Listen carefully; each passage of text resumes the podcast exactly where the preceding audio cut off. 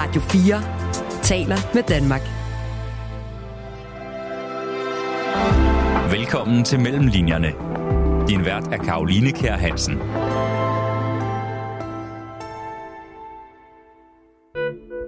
Jeg tror, jeg har i hvert fald mindst 25 kilder på den her roman, ikke? Iben Albinus er et relativt nyt navn på den danske forfatterscene.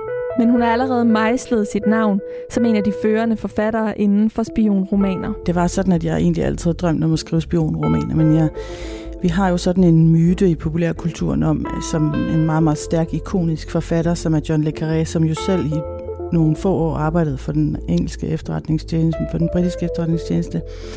Og jeg havde sådan en tanke om, at uhem, det skal man jo nok have gjort for at skrive spionromaner. Gennem sine mange kilder fra blandt andet Sikkerhedstjenesten, tegner hun et realistisk billede af, hvad det vil sige at være en såkaldt spion i dag. Og lige nu der er hun aktuel med romanen Den Danske Agent, som handler om en terrortrussel i 2015. Nu kan jeg jo ikke gå ind og afsløre nogle af mine kilder, som ikke ønsker at blive afsløret, men 2015 var et helvedes år, vidderligt. Velkommen til Mellem Linjerne. Mit navn er Karoline Kjær Hansen.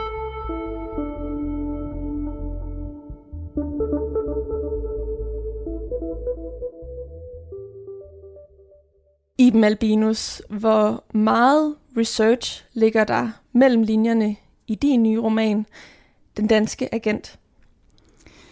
Der ligger rigtig meget research som fundament for den her roman. I hele fasen har jeg talt med kilder og orienteret mig, og jeg begynder med at tale med kilder, før jeg får mine idéer, og kilderne er sådan set med hele vejen igennem, så meget at en små 20 kilder har læst med på den her roman, og kommenteret, hvis der var noget, de følte var i uoverensstemmelse med deres erfaringer, og i flere tilfælde har jeg med kilder plottet på øh, elementer og idéer, som jeg gerne ville have til at lykkes inden for, hvad de oplevede var plausibelt. Så når det begynder med en kilde, hvem begyndte det så med i det her tilfælde? I det her tilfælde var jeg optaget af, at vi skulle hen i midten af tierne, fordi jeg selv var meget skræmt af den her fase, den her periode, hvor terrortruslen for alvor kom til Danmark. Og vi efterlader Sigrid Melin i min første roman, Damaskus, i 2012. Det er jo sådan, Damaskus begynder i det arabiske forår, under det arabiske forår i 2011. Vi, vi forlader karaktererne et, lidt over et år senere i august 2012. Jeg vidste, at vi skulle hen omkring 15, fordi jeg på det tidspunkt var meget forskrækket over, hvad der foregik i forhold til terrortruslerne, terrorangrebene rundt omkring i Europa. Jeg var så til gengæld meget optaget af, hvordan jeg kunne skrive om det her, uden at det blev på en måde, hvor jeg selv følte, jeg havde set og læst det en milliard gange før. Så det handlede meget om, at jeg egentlig... Jamen, jeg talte jo med mine kilder allerede i under første bog, men jeg kan huske, når du spørger mig så præcist, så vil jeg fremdrage en samtale, jeg havde med terrorforskeren Lars Erslev Andersen, hvor jeg spurgte ham, om der var mange terrorangreb, der var blevet afværget, som vi som danskere ikke kendte noget til. Og hans svar var faktisk, at øh, måske færre, end vi egentlig troede. Jeg vil sige, at den, den holdning er, kan man også godt bestride, og det, det er der også nogen, der ikke er måske helt enige i. Men jeg synes, det var et interessant, øh, et interessant svar i forhold til at sige, men hvis vi så har gået og været så bange, hvad er så, hvad, hvem er det så, der, der, der får nytte af, at vi går er bange for terror. Og øh, det var på en eller anden måde det spørgsmål, jeg lagde ud med, fordi jeg er altid, jeg er altid optaget af, jeg arbejder med et, med et øh, begreb, både når jeg er manuskriptforfatter og når jeg er forfa- øh, forfatter, som jeg kalder den sande fjende. Og det vil sige, at det er sjældent særlig spændende, at man har en hovedperson, som er oppe imod nogle læder, sorte læderjakkeklædte onde mennesker, som på en eller anden måde er en diktators lakajer. Der skal altid være en eller anden form for fjende, som, som på en eller anden måde ligger bag ved ens egne linjer. Og i sidste ende, så har man også en snært af det selv, fordi karakteren også på en eller anden måde, eller hovedpersonen på, kommer på vildveje, fordi man også som regel, fordi altså når en historie er rigtig god, så har hovedpersonen faktisk også en rem af huden selv. Så jeg arbejder sådan set med skurken i forskellige trin. Og der er jeg altid optaget af, ikke kun at have en ond seriemorder eller en ond diktator, men også at se på, hvor er, hvor er, hvor er ondskab, hvor bor ondskaben også i os selv. Og der var jeg optaget af, hvad, hvad, så hvem fik noget ud af det trusselsbillede, som vi havde i 2015. Hmm. Du øh, er, som du selv siger her, manuskriptforfatter. Det har du ledet af siden 2016, og du har skrevet øh, episoder til blandt andet øh, tv-serier som Sygeplejeskolen og Kometernes Jul, og den, som dræber inden da kendte de fleste der nok som øh, journalist. Men siden 2021, der debuterede du altså som forfatter, og du udgav øh, spændingsromanen Damaskus, som altså er den første bog, hvor I vi møder Sirid Melin. Og der er sket noget, som du selv siger, øh, siden vi har mødt hende der i, øh, i 2011, er det altså, at øh, romanen den øh, foregår, men udkom i 2021. Nu er vi så gået fire år frem i tiden. Vi er i øh, 2015, og Sigrid Melin, som læserne kender som først en, øh, en fjernsynsjournalist for Amnesty International, og senere en, der bliver sendt til øh, Syrien for at arbejde i en stor svensk televirksomhed. Øhm, hun er blevet øh, en, en spion for øh, Forsvarets efterretningstjeneste, og øh, det er hun stadig når vi møder hende her i den danske agent, men hun er øh, nu bosat i Beirut, og hun skal hente sin søn i øh, lufthavnen, og så ser hun øh, en mistænksom mand, som hun øh, altså følger til København, og herved får hun afværget, afværget et øh, terrorangreb øh, under øh, fredagsrock i øh, Tivoli, noget som mange danskere nok øh, går til, øh, valgfarter til øh, lige øh, i, øh, i øjeblikket. Men den her øh, islamist øh, fortæller så, at øh, der altså er endnu et angreb øh, under opsejling, og det er ligesom hele det plot, som øh, den danske agent er, øh, er bundet op på. Og nu siger du jo selv, at det ligesom begyndte med den her frygt for, øh, for terror. Nu foregår den i 2015, hvor vi også havde angrebet på øh, Krudtønden øh, herhjemme i øh, København. Men hvorfor skulle den foregå i 2015 og ikke i dag, hvor terror vel er lige så øh, præsent et, øh, et emne? Fordi 2015 var et annus horribilis for danske politikere, som stod med ansvaret for, for Danmarks sikkerhed. og nu kan jeg jo ikke gå ind og afsløre nogle af mine kilder, som ikke ønsker at blive afsløret, men 2015 var et helvedes år vidderligt, og øh, som jeg også er inde på i romanen, så har vi jo en historisk flygtningekrise på det her tidspunkt. Og øh, efter jeg havde afvist nogle forskellige idéer øh, i starten, som handlede om, øh, skulle Sirets søn blive kidnappet af islamisk stat, og jeg kunne næsten ikke holde tanken ud om, at vi skulle læse endnu sådan en historie, og jeg følte ikke, at jeg havde noget nyt at fortælle omkring sådan en historie.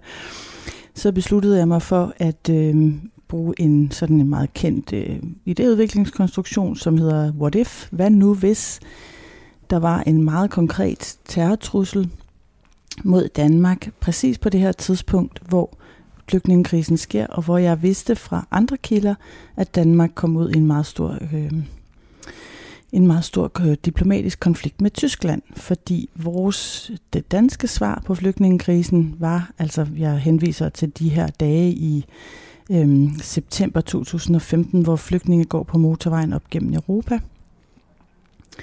Og der er det danske svar er ligesom at sætte hegn op, og det her hegn var indkøbt.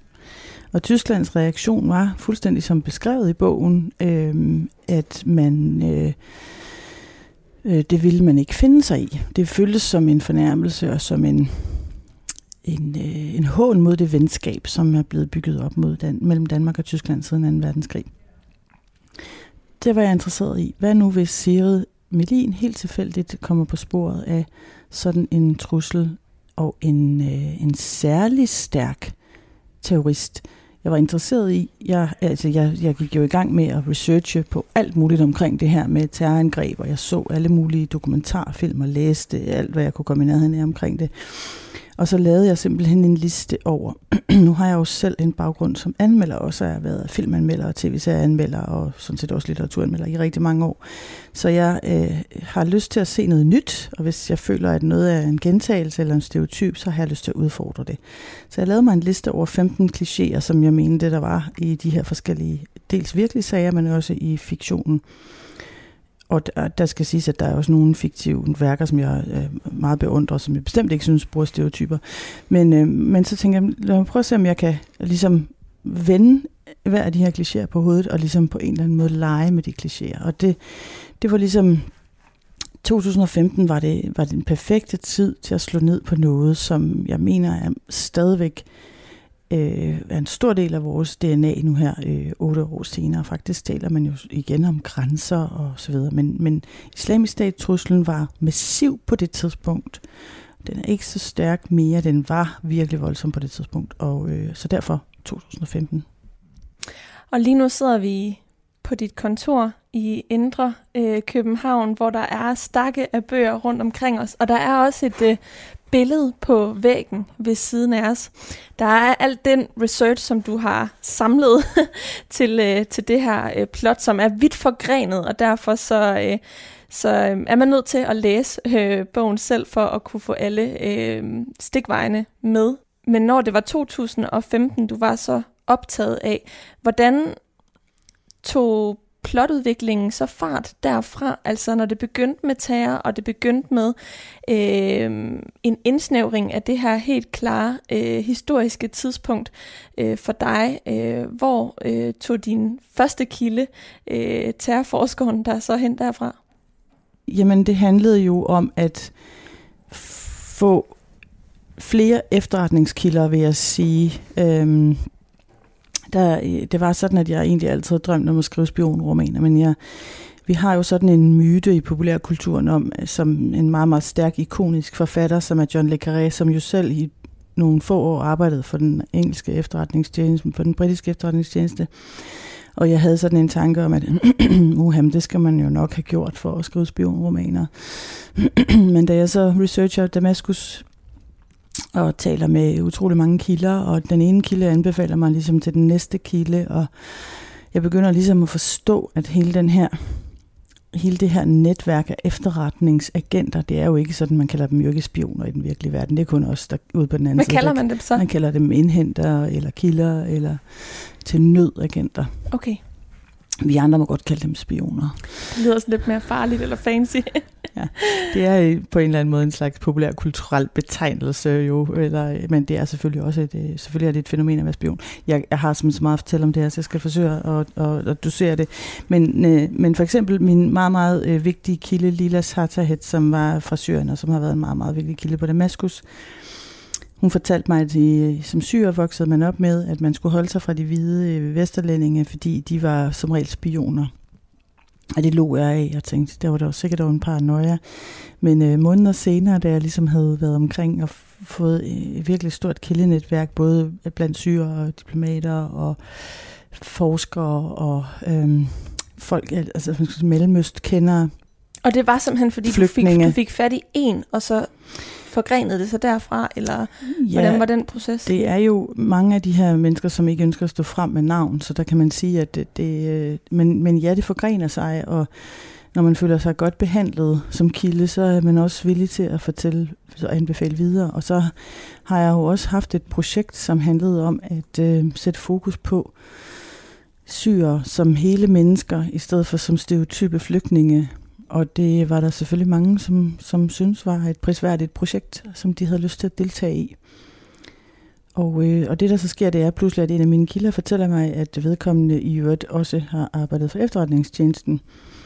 Og så begynder jeg jo ligesom at tænke, hold da op, kan man virkelig møde dem i virkeligheden? Og det var der pludselig også en anden kilde, som er blevet tilbudt at arbejde for efterretningstjenesten, og så lige pludselig så er det som om, der, der er sådan en slags usynlig væg, glasvæg, som pludselig tegner sig foran en, og som pludselig krakelerer, og så pludselig så, det var som om jeg pludselig så ind i en usynlig verden, hvor det ikke er så usædvanligt, hvor det er en del af nogle menneskers arbejde. Der findes jo tusindvis af mennesker verden rundt, hvis arbejde det er at indhente informationer, som andre ikke ønsker at afgive.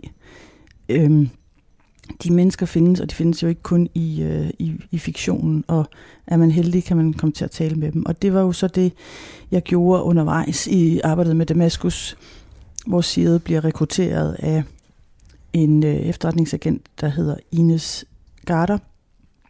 Ines er nabo til øh, Sirede og hendes øh, mand Andreas i Damaskus det var sjovt, fordi en af mine venner siger, at jeg synes, det er urealistisk, at, øh, at hun bliver rekrutteret af naboen. Så må jeg sige, jamen det er jo sådan, det hænger sammen. Altså man har en... Øh, man er ansat i Forsvarets efterretningstjeneste, og så kommer det ind for øre, at en person, man kender, er på vej til Syrien, og i øvrigt har et netværk i den øverste syriske elite tæt på regimet, så skulle man da være et skarn, hvis man ikke skulle prøve at sige, prøv her, kunne du ikke forsøge at øh, skabe hul, få hul igennem, så vi har en kontakt. Og det sjove er, at jeg er lige blevet interviewet sammen med Lars Finsen, som jo faktisk var chef for FE på det her tidspunkt. Og da jeg skrev Damaskus, det kunne ikke falde mig ind og, og kontakte ham. Jeg tænkte, at jeg ikke tale med sådan en, ja, et ubeskrevet blad som mig. og det sjove er, at øh, da vi blev interviewet sammen til noget forskellige, en forskellig sammenhæng på politikens forlag her for nylig, så siger han, at han ville gerne have drukket kaffe med mig, hvis jeg havde ringet, og i øvrigt øh, måtte han ikke fortælle mig, om, øh, om FE havde haft øh, hvad hedder det, agenter i øh, Damaskus på det tidspunkt. Men så siger han, øh, vi har altid folk i verdens brandpunkter. Så kan du så spørge mig, om jeg synes, at Damaskus var et brandpunkt i 2011. så det, det skete gradvist, ikke også? Og det var ligesom, ja, det var sådan en slags dominoeffekt, som, som er, altså nu sidder jeg i en situation, hvor nu kommer kilderne nærmest selv, ikke? Og det er jo en, enormt fantastisk at opleve, at, at folk har fået tillid til mig og har lyst til, at øh, jeg fortæller nogle historier fra en del af verden, som de har har beskæftiget sig med. Og nu kan man sige, at den danske agent handler jo lige så meget om Danmark, eller mere om Danmark, end den handler om Mellemøsten. Men, øh, men ja, det er, en, øh, det er ligesom sådan en, det spreder sig som ringe i vandet med de her kilder, og det er fantastisk. Jeg har jo været, som du sagde før, journalist i mange år, og altså der er en øh, meget stor forskel på at blive sendt afsted for at øh, interviewe en skuespiller, som har lavet en ny film, og få at vide, at få vedkommende til at, at redaktøren siger, at nu skal man få vedkommende til at sige noget personligt, noget de aldrig har givet før, og så sidder man og forsøger at tale med et menneske, der har lavet en ny film, men som ikke har lyst til at tale om sin skilsmisse, og så fra at forlade journalistikken, kulturjournalistikken, lad mig sige det sådan, og så gå over i, øh, ikke med denne kulturjournalistik, som vi laver lige nu, på en eller anden måde, lad mig endelig skynde at sige det, øh, og så få lov til at sidde og tale med folk, der har været i, øh, i Forsvarets efterretningstjeneste i over 20 år, og og, og de siger jo ikke ting, de ikke må sige, men de hjælper mig, når jeg sidder med et plot, og jeg siger, hvad kunne få den her person til at overskride sine grænser, eller, sine, eller reglerne. Og så hjælper de mig med, hvad skulle der til for? Fordi i virkelighedens verden, så siger de jo, vi bryder aldrig reglerne. Okay, i fiktionsverden, karaktererne fejlbarlige, de bryder reglerne. Så hvordan kan det gøres plausibelt? Mm. Det, du fortæller om din nabo, øhm, kan jeg egentlig godt forstå at din nabo umiddelbart tænkte. Øhm, jeg tænkte i hvert fald, øh, da jeg læste øh, Den danske agent, som jo er din seneste øh, roman, og den, som vi taler ud fra i dag, at, øh, at Sigrid øh, jo i virkeligheden er det her såkaldte normale menneske, da hun, da hun tager til Syrien øh, i sin tid. Hun har et netværk, øh, og dermed er hun, øh, er hun fordelagtig for øh, Forsvars efterretningstjeneste, men hun, øh, hun har jo ikke nogen uddannelse eller sådan går med pistol, eller den slags, som man ellers kunne forestille sig, at en, øh, en ægte spion øh, gjorde. Øh, det har hun så taget her i mellemtiden. Nogle, nogle uddannelser eller kurser øh, står der beskrevet i, i de indledende øh, kapitler. Men, øh, men hun er jo faktisk bare det her almindelige menneske, der så bliver virvlet ind i den her verden, som for mig og for rigtig mange andre jo er lukket verdener. Altså FE og PET er jo lukket verdener, og derfor synes jeg også, det er så fascinerende, at du har fået adgang til, øh, til de her øh, verdener. Var der slet ikke noget tidspunkt, hvor det var hvor det var svært, eller hvor at du netop havde brug for de her afgørende informationer, og du blev bare mødt af lukkede munde? Det har jeg faktisk ikke oplevet. Men jeg tror, det skyldes, at jeg ikke interesserer mig for at snage i ting, der ikke vedkommer mig. Jeg øh, plejer at indlede en ny samtale med en, en ny kilde om, med at sige, at jeg er ikke interesseret i at få vedkommende til at fortælle noget, de ikke må fortælle. Jeg synes, jeg følger selv med i mediernes øh, dækning af Ahmed Samsam-sagen og FE-sagen osv., men det interesserer mig ikke voldsomt meget som forfatter. Jeg synes, at det interesserer mig fra et øh, demokratisk synspunkt, men jeg synes, øh, at de bedste historier måske øh, er mere fantasifulde i forhold til plottet, er mere ambitiøse i forhold til at skabe et plot, men så til gengæld skaber et plot, som er sandt på et overordnet niveau. Jeg blev for eksempel øh, spurgt af en øh, interviewer for nylig, om jeg var inspireret af Ahmed Samsam-sagen, fordi at min roman hedder Den Danske Agent, og som nogle af lytterne her nok vil vide, så er Ahmad Samsam fængslet i dag og hævder, at øh, han øh, ikke var medlem af islamisk stat, som, som beskyldningerne går på, men at han var agent for Danmark. Øh, det har, min roman har intet med den her historie at gøre. Jeg, jeg synes, det er som avislæser og medieforbruger relativt øh, Øh, nemt at afkode, hvad der er foregået i den sag. Jeg synes, det er meget mere interessant at skabe en historie, som er et, øh, et, et stort plot med et politisk vingefang og med karakterer, som man udforsker. Altså, hvis man, man skal nok ikke læse min bog, øh, hvad hedder det, meget af min bog, før man kan mærke, at jeg er inspireret af tv-serier. Jeg skriver fuldstændig som jeg gør, når man skriver tv-serier. Jeg er inspireret af Homeland, jeg er inspireret af den franske serie Falsk Identitet, som hedder Le Bureau des Legends Diligence og øh, filmatiseringer af John Le Carré blandt andet. Jeg, øh, på den måde, så, øh, så, så tror jeg, at, eller jeg oplever i hvert fald, at mine kilder øh, synes, at jeg kommer med noget og, og giver dem noget, fordi det, der egentlig interesserer mig, det er jo at skildre virkeligheden, men en fortælling, som er plausibel og troværdig. Og øh, så vil jeg gerne vende tilbage til noget, du, det du faktisk sagde indledende i dit spørgsmål, som var, at Side er jo et almindeligt menneske. og det er faktisk en ret vigtig pointe, som efterretningstjenesterne har sagt undervejs i mit researcharbejde. Og det er, at øh, altså når man for eksempel ser Homeland med Carrie Matheson, den her meget store øh, amerikanske serie, som jeg i øvrigt holder meget af, og blandt andet skrevet Howard Gordon, som jeg i øvrigt havde fornøjelsen af at møde engang. Øh, så er det jo noget med, at Carrie hun løber hele tiden rundt med en pistol og sådan noget. Øhm, og der er der flere efterretningsagenter, tidligere efterretningsagenter, der har været ude på påpege, at der er ikke nogen som helst CIA-agent, der, der tosser rundt i Islamabad med et trukket våben. Altså de vil jo for altid være, være afdækket, som man siger. Men det er jo en action-drama, øh, og, og man kan sige, at det, det er bare den genre, den, den stil, den har.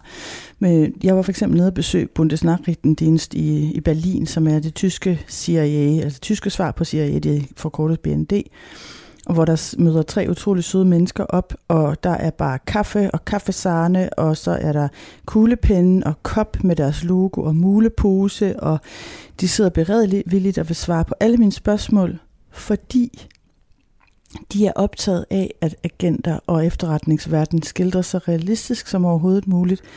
Og det, de bliver ved med at sige til mig, det er, du skal tage med herfra, at agenter er ligesom alle os andre. Vi er så trætte af James Bond. Vores kolleger i MI6 er trætte af James Bond, fordi den skræmmer kvinder væk fra faget. Og vi er super interesserede i at få alle slags mennesker som agenter, fordi øh, at alle, altså at alle har noget at, at bringe til faget, og at alle kan være en god agent, og de er ærgerlige over, at de ikke får flere kvindelige ansøgere. Og det samme hørte jeg faktisk også fra PET, da jeg var ude og besøge PET. Og, øhm, og der synes jeg jo, at det, det er, altså der siger de sådan, prøv at høre her, øh, James Bond er en, øh, altså et fantasifoster. En rigtig øh, agent, der har søskende og forældre og betaler nogle store priser i forhold til deres, øh, deres nogle store omkostninger i forhold til deres privatliv. Og, øh, og det jeg jo også vil sige, det er, alle øh, og enhver vil sådan set kunne blive værvet, hvis de befinder sig i den rigtige situation. Det kan godt være, at de ikke vil blive ansat og komme på lønningslisten ude i Budinge eller nede på kastellet, men de, man kan for eksempel så køre øh, MI6 og MI5 jævnligt forskellige annoncer i blandt andet The Economist, hvor rubrikken er, Do you have a secret? eller do you know a secret? Og det handler ligesom om, at hvis du befinder dig et eller andet sted, hvor du har adgang til interessante informationer, så er du faktisk også værvepotentiale for en efterretningstjeneste. Mm. Og det er jo helt tydeligt, at du har lært vildt meget om, hvordan hele den proces foregår, og hvordan det er at være øh, agent. Det får man jo også et klart billede af, når man læser øh, Den Danske Agent, og den karakteristik, du tegner af, af Sigrid øh, Melin. Øhm, men hvad skulle du ellers bruge FE og PET til, altså kilderne derinde? Øh, for der er jo også enormt meget procedurer omkring terror, øh, afvæbning og terroraktioner med i romanen. Altså nu har jeg jo, jeg tror jeg har i hvert fald mindst 25 kilder på den her roman, ikke? Så har jeg set utrolig mange programmer, jeg har læst utrolig meget, altså jeg har set rigtig meget dokumentar, jeg har læst utrolig meget, og så er det jo så, at jeg, der er jo noget af det, jeg selv regner ud. Øhm, jeg kan for eksempel sige, at jeg får en kommentar fra en, en læser, altså en af, en af mine redaktører, tror jeg, om at øhm, terroristen i begyndelsen af romanen, som ønsker at øh, skyde mennesker under Tina Dickow-koncerten i Tivoli, øh, reagerer urealistisk på, at der kommer de her akser, som vi kalder dem aktionsstyrken, det kaldes akser, ikke? Øh, det er jo ikke agenter, der render ind og arresterer sådan en mand. Man har de her aktionsstyrker, som, som jo i virkeligheden er dem, der hjælper agenterne, når de skal noget farligt, rigtig farligt. Øhm, og der er det så, at øhm, jeg er, sidder hos PT til kaffe med deres kontratærchef, og øhm, forsøger at samle mig, fordi jeg var en lille smule starstruck, og øh, jeg vidste ikke, hvem jeg skulle møde, så jeg var en lille smule øh, starstruck over at få lov at møde den her øh, spændende og dygtige person. Øhm, og der er det så, at vi sidder, og jeg genfortæller noget plot, og jeg har skrevet nogle spørgsmål, og vi, vi, øh, jeg får sådan noget feedback på, hvad der er realistisk, og hvad der ikke er realistisk. Og så siger jeg så, jeg synes, at... Øh, jeg synes, at det er realistisk, at manden reagerer med at være i chok. Så siger vedkommende, øh, der står 12 akser foran ham med maskinpistoler. Hvad skal manden gøre? Andet end at stikke lapperne i vejret og være en lille smule i chok. Og det er jo, øh, der får jeg så lige bekræftet, hvor mange personer vil der nok sådan cirka være der. Ikke? Mm. Altså, så det hele er jo sammenstykket af alt muligt. Jeg læser noget hos nogen, og så bruger jeg det, og så får jeg så øh, at vide, når noget er urealistisk. Og der er jo også visse, der er mange ting, hvor jeg får at vide, men det kan vi ikke bekræfte.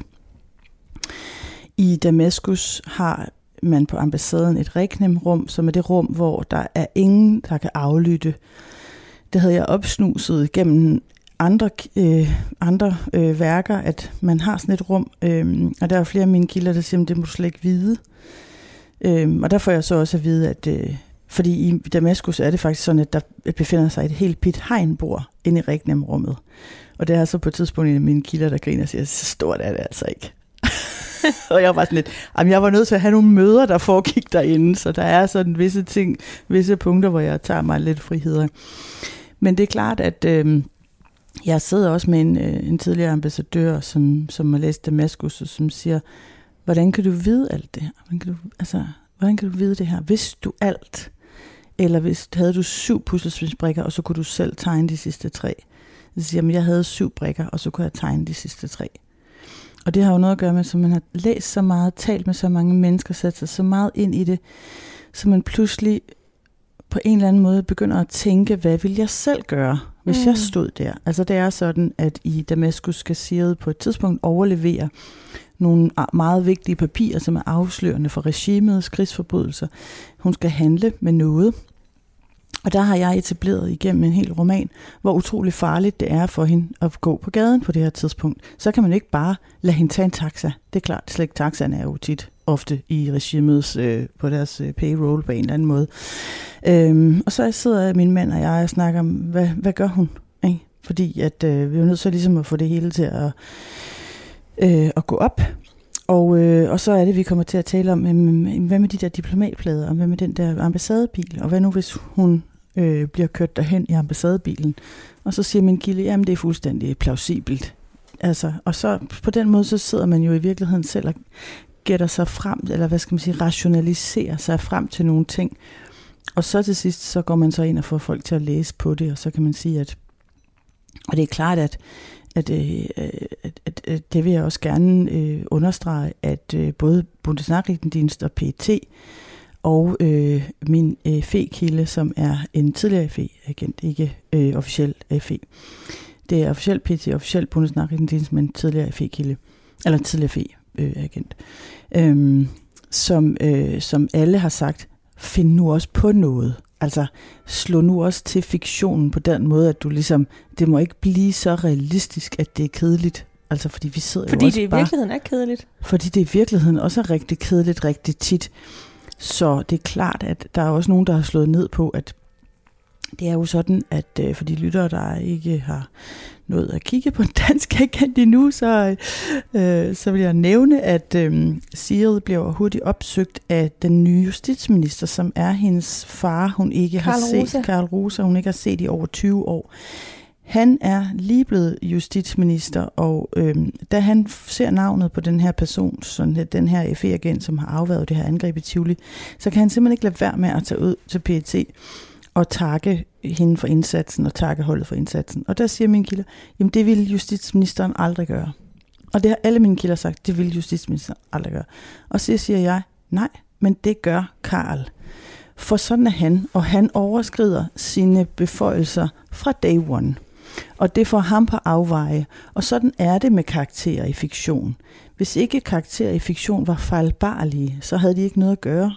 Og hvis jeg ikke husker helt galt, så bliver det vist også lige nævnt med en enkelt sætning, at det er øh, helt usædvanligt, at justitsministeren øh, tropper op øh, ude, hos, øh, ude i Budinge hos øh, hvad hedder Præcis. det, PT. Ja. Øh, Karl Rosa er jo også netop øh, årsagen til, at vi får det her indblik i, hvordan Sirids øh, privatliv også er en drivmotor i fortællingen. Vi har fulgt hende igennem en, øh, en, et, et brud med sin kæreste, og øh, hendes søn, der delvist er i Danmark og øh, bor i Beirut øh, hos hende. Øh, og så er der det her forhold til hendes far, som ikke har været eksisterende i rigtig mange år, men nu bliver taget op igen i øh, romanen her, Den Danske øh, Agent. Så dermed øh, viser du jo også, at der er en karakterudvikling, der er spændende at følge med i, ud over selve det her terrorangreb, som skal afværges øh, i Danmark. Så det er også en drivmotor øh, for selve øh, læsningen, øh, når man øh, læser den. Men nu synes jeg lige, vi skal have en oplæsning, og nu nævnte du selv scenen før, der afhandler øh, den her øh, aktion, øh, da de angriber øh, manden, der egentlig øh, ville slå en masse ihjel under øh, fredagsrock øh, rock i øh, Tivoli. Øh, du har taget dig nogle friheder, som du sagde, og nu kan lytterne altså lige få et indblik i, hvordan det lyder, efter at det har været igennem dine hænder. Han tager brusebad, konstaterede Navid. De vekslede et blik.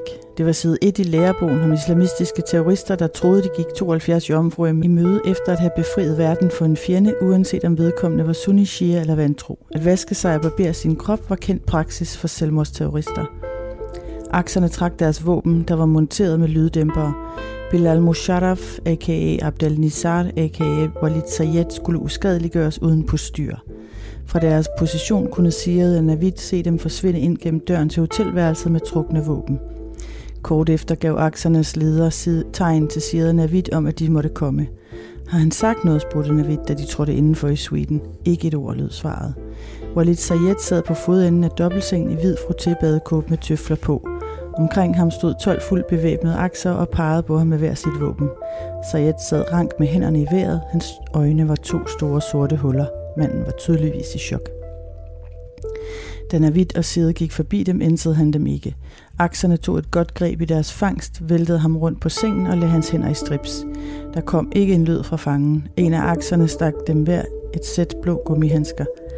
Sede fik dem med besvær trukket ned over sine svedige hænder. Sammen med Navid gik hun i gang med at gennemsøge Sayeds ting. Først kabinekufferten, så skabe og skuffer på værelset. Kufferten rummede ikke noget usædvanligt, men hen over en stol lå et sæt sort militærtøj og et par brune kommandostøvler stod klar under stolen. Ikke den typiske uniform for en forretningsmand på vej ud at spise fredag aften i København K. Der lå desuden en bilnøgle til en Volkswagen Tiguan, en flugtbil. Der manglede kun én ting. Minutiøst gennemgik de endnu en gang hans få ejendele. Bag sig hørte hun lederne af aktionsstyrken. Målpersonen er pågrebet. Vi skal bruge en civilvogn. Side følte ubehag ved at se på Sayed. Hun fokuserede i stedet på at finde det, der kunne afsløre, om hun havde haft ret i sine bange anelser. Han er jo lige sluppet igennem security. Hvis der er noget, må det være plantet på forhånd, sagde hun til Navid. Han nikkede. Har du tjekket badeværelset? I det samme trak akserne den pacificerede Sayed forbi, og hans øjne mødte Sayeds. Det var, som om han vågnede lidt. Du var i lufthavnen, kom det lavmælt fra ham. Side tvang sig selv til at stige tilbage uden frygt. De ord, han havde sagt til hendes svenske veninde Barbro, spøgte. Jeg vil skære halsen over på alle vantro. Sirede mærkede hårene rejse sig på armene. Hun fulgte sig hjælp med øjnene, og først da han var ude af suiten, trak hun vejret igen. Så gik hun ud på badeværelset, og Navid fulgte efter. Dampen lå stadig varm og tung i rummet. Der var duk på spejlet og vådt foran den rummelige brusenische. Forhænget for badekarret var trukket for. Navid skubbede Sigrid om bag sig selv, trak sit våben og skubbede forsigtigt forhænget til side. I badekarret lå en halvfyldt hvid vaskeripose. Sigrid tog den op og gav den til Navid, der stak hånden ned i den. Fra posen fremdrog han en AK-47 og fire, magasiner af den slags, der kunne rumme 30 skud i hver. Han rakte våbnet til Sigrid og lod igen hånden forsvinde ned i stofposen. Denne gang tog han et sammenfoldet sort klæde op. Han foldede det ud og viste det frem. Det var et sort flag med arabiske bogstaver i hvidt. Islamisk stats flag. Tak. Iben Albinus. Vi er stadig i øh, Mellemøsten, ligesom vi var i øh, Damaskus, da øh, Sigrid Melin tager til Syrien. Nu er hun i øh, Beirut, og øh, det er jo nærliggende at øh, tænke, at du har en særlig interesse for øh, den del øh, af verden. Rent øh, uddannelsesmæssigt skulle du ikke umiddelbart have nogen særlig viden om, øh, om det her. Du er uddannet kendt med i engelsk og æstetik og kultur fra Aarhus Universitet.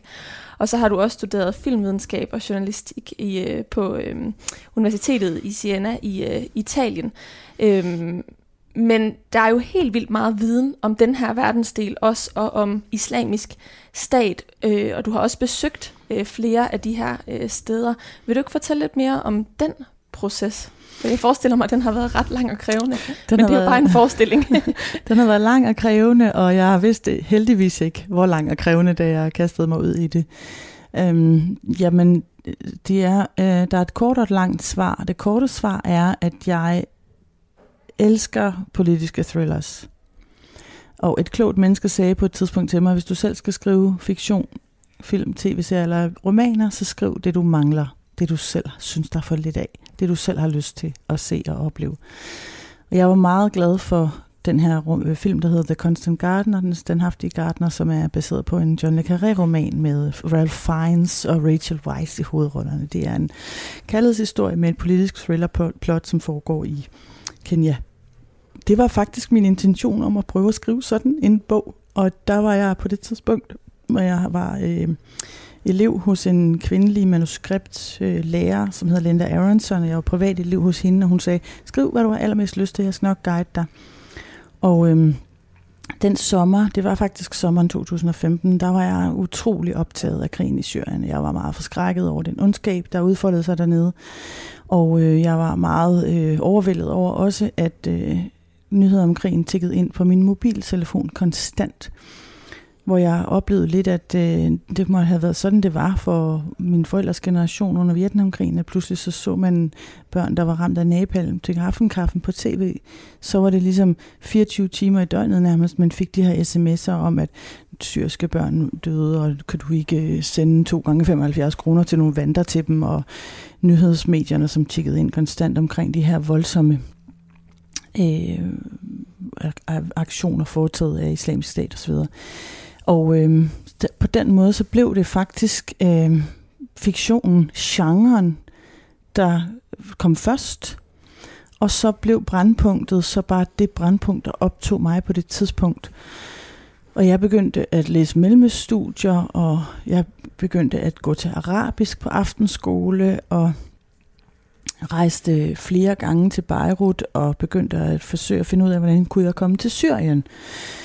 Og øh, jeg havde desværre sagt nej, hver gang min mand foreslog, at vi skulle derned, fordi jeg tænkte, jamen det er jo, det er jo sådan et sted, hvor kvinder skal gå med tørklæder og være undertrykt, og jeg havde ikke specielt meget viden om det, så jeg blev faktisk også senere meget overrasket, da jeg begyndte at øh, lære Syrien bedre at kende, fordi Syrien er jo faktisk ikke, speci- altså Syrien er jo et meget sekulariseret land. Isla- is- islam fylder ikke så meget i Syrien, som det gør i visse andre arabiske lande, og i Libanon er jo et på mange måder meget moderne øh, samfund.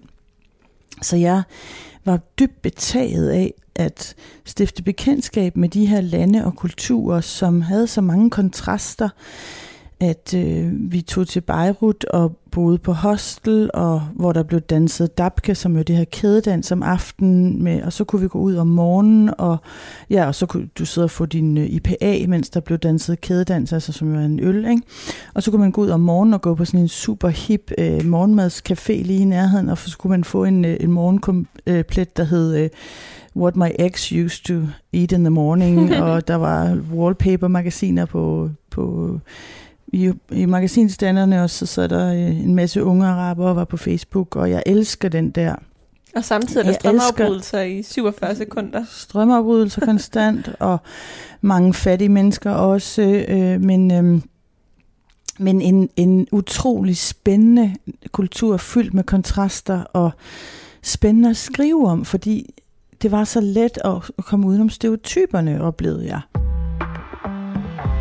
Du lytter til Mellemlinjerne på Radio 4. I Malbinus, vi har talt øh, længe efterhånden om din øh, research til øh, Den Danske Agent, som er din nyeste øh, roman om øh, Sigrid øh, Melin. Og øh, vi har også været omkring researchprocessen til Damaskus, fordi at det er toren i den serie om netop øh, Sigrid øh, Melin. Men hvis vi zoomer ind på researchprocessen omkring Den Danske Agent, hvad overraskede dig så mest i den proces? Altså, du havde jo noget forhåndsviden fra researchen til den første øh, roman, men hvad, hvad var det mest overraskende, du stødte på her i, øh, i den anden proces, har jeg lyst til at, at sige, altså proces nummer to med stoffet? Det mest overraskende for mig i researchprocessen på den danske agent var, hvor villige efterretningstjenesterne var til at tale med mig, fordi de så en lejlighed til at blive skildret på en realistisk måde. Og det, jeg har været overrasket over, hvor optaget de har været af det. Jeg skrev en mail til Bundesnachrichtendienst. Jeg var så overrasket over, at de svarede og inviterede mig på kaffe, at jeg faktisk overså mailen i min mailbox en hel, i 24 timer, så de måtte ringe til mig og sige, spørge, om jeg faktisk havde fået deres mail. Og jeg var på vej hjem fra Berlin, så jeg skyndte mig at få arrangeret, at jeg kunne nå at drikke kaffe, inden jeg skulle tilbage til Danmark. Øhm, forskerne til gengæld var faktisk mere tøvende. Der var efterretningstjenesterne har været utrolig åbne. Og, øh, og det, som jeg jo oplever, det er jo, at de er optaget af at blive skildret sandt, og ikke som en eller anden form for øh, action. Så ikke som actionfigurer. Og det, øh, ja, det kom bag på mig, og, øh, og glædede mig sådan set også. Mm. Er der på nogen måde nogen ulempe ved at inddrage så mange kilder, som du har haft med? Altså, når de også har læst med, og nogle af dem har anfægtet en måde, du har skildret øh, noget på, har der så været nogle gange, hvor du ligesom har måttet slå i bordet og sige, det er altså min bog, det er ikke din? Fordi jeg tænker, at nogen kan jo godt føle et ejerskab over Nej. det, de bidrager Nej, til. aldrig. Det har jeg ikke oplevet, og det har måske også noget at gøre med, at de mennesker, som er blevet mine kilder, der er der en kemi. Og man er en god kilde, hvis man synes, det er sjovt at være med. Hvis man, øh, hvis man ikke synes, det er sjovt at være med, så, øh, så er man jo ikke nogen god kilde. Og der er det, at, øh, at jeg har virkelig fået nogle gode kilder, som altså, jeg har fået nogle nære relationer til også, fordi folk har oplevet, at jeg var interesseret i at skildre det så, så sandfærdigt som muligt. Og øh, jeg vil også sige, at nu sagde du før, at jeg havde taget mig nogle friheder. Det er altså meget begrænset, hvad jeg har taget mig af friheder. Det er godt lige at få understreget. ja, altså nu den her passage, jeg læste op før, det er læst igennem af, af, altså af, af folk, der ved, hvad, hvad, de, hvad de taler om. Ikke?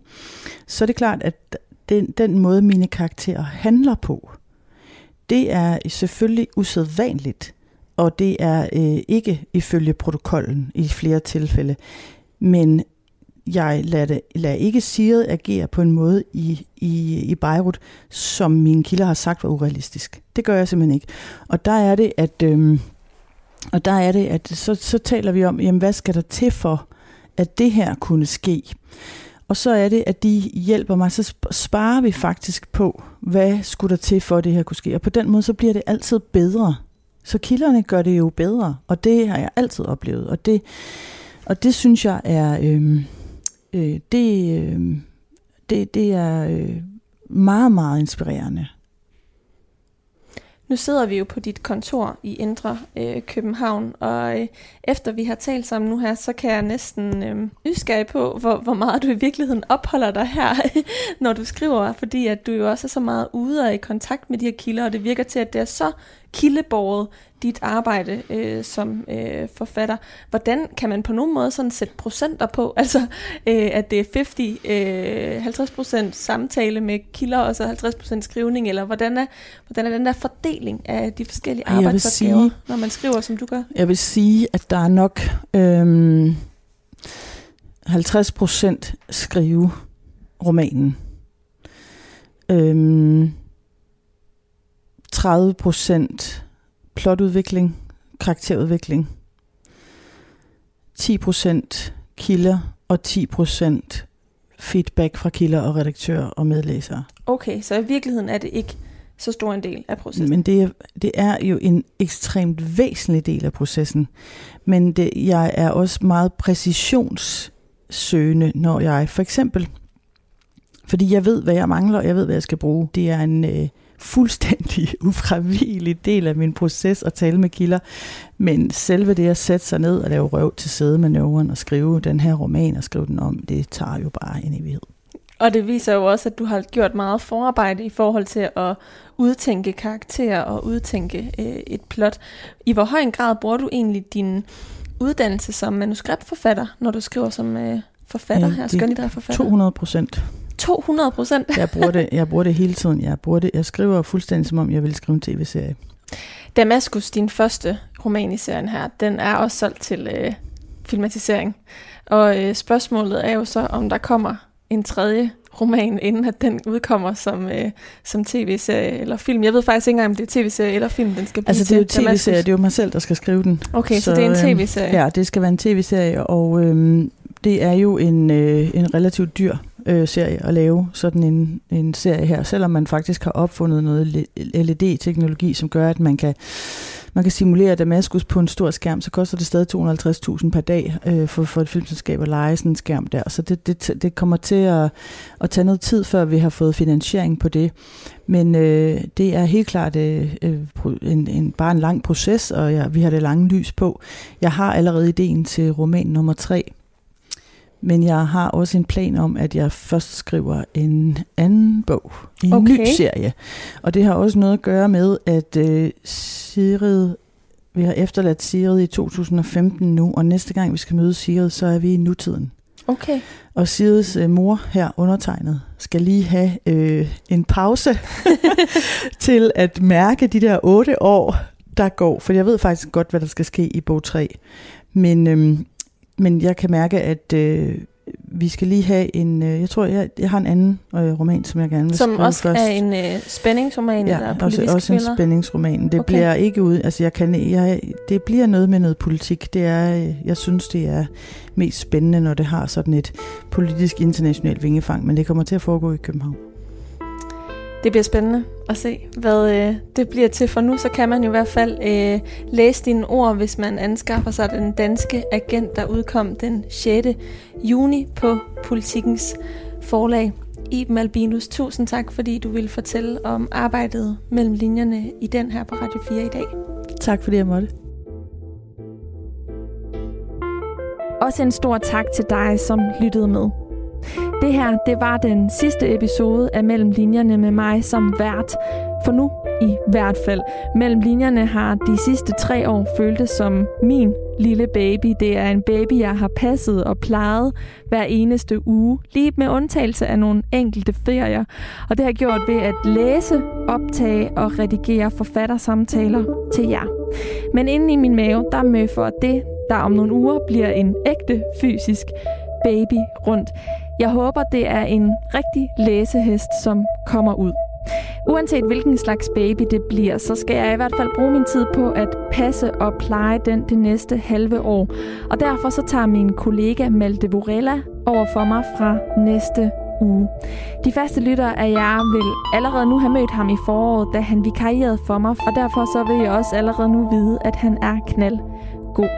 Så jeg håber, I vil blive ved med at lytte, også hele sommeren, hvor der hver uge udkommer en ny episode af Mellem Linjerne med en aktuel forfatter.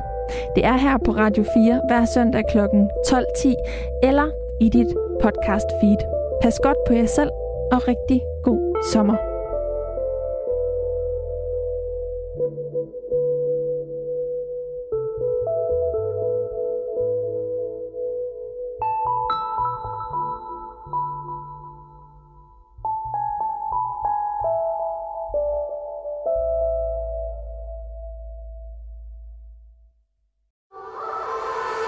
Musik er en hurtig genvej til at komme ind bag facaden. Hvis man skal sige essensen af, hvem er jeg, så er det de samme. Ind bag den offentlige person. De synger også irriterende godt. I Portrætalbum bruger Anders Bøtter musikken til at vise nye sider af sine gæster. Gita Nørby, Tim Christen, Sofie Gråbøl, Anders Akker, Allan Olsen. Både dem, du er fan af, og dem, du ikke troede, du havde noget til fælles med. Velkommen til Portrætalbum.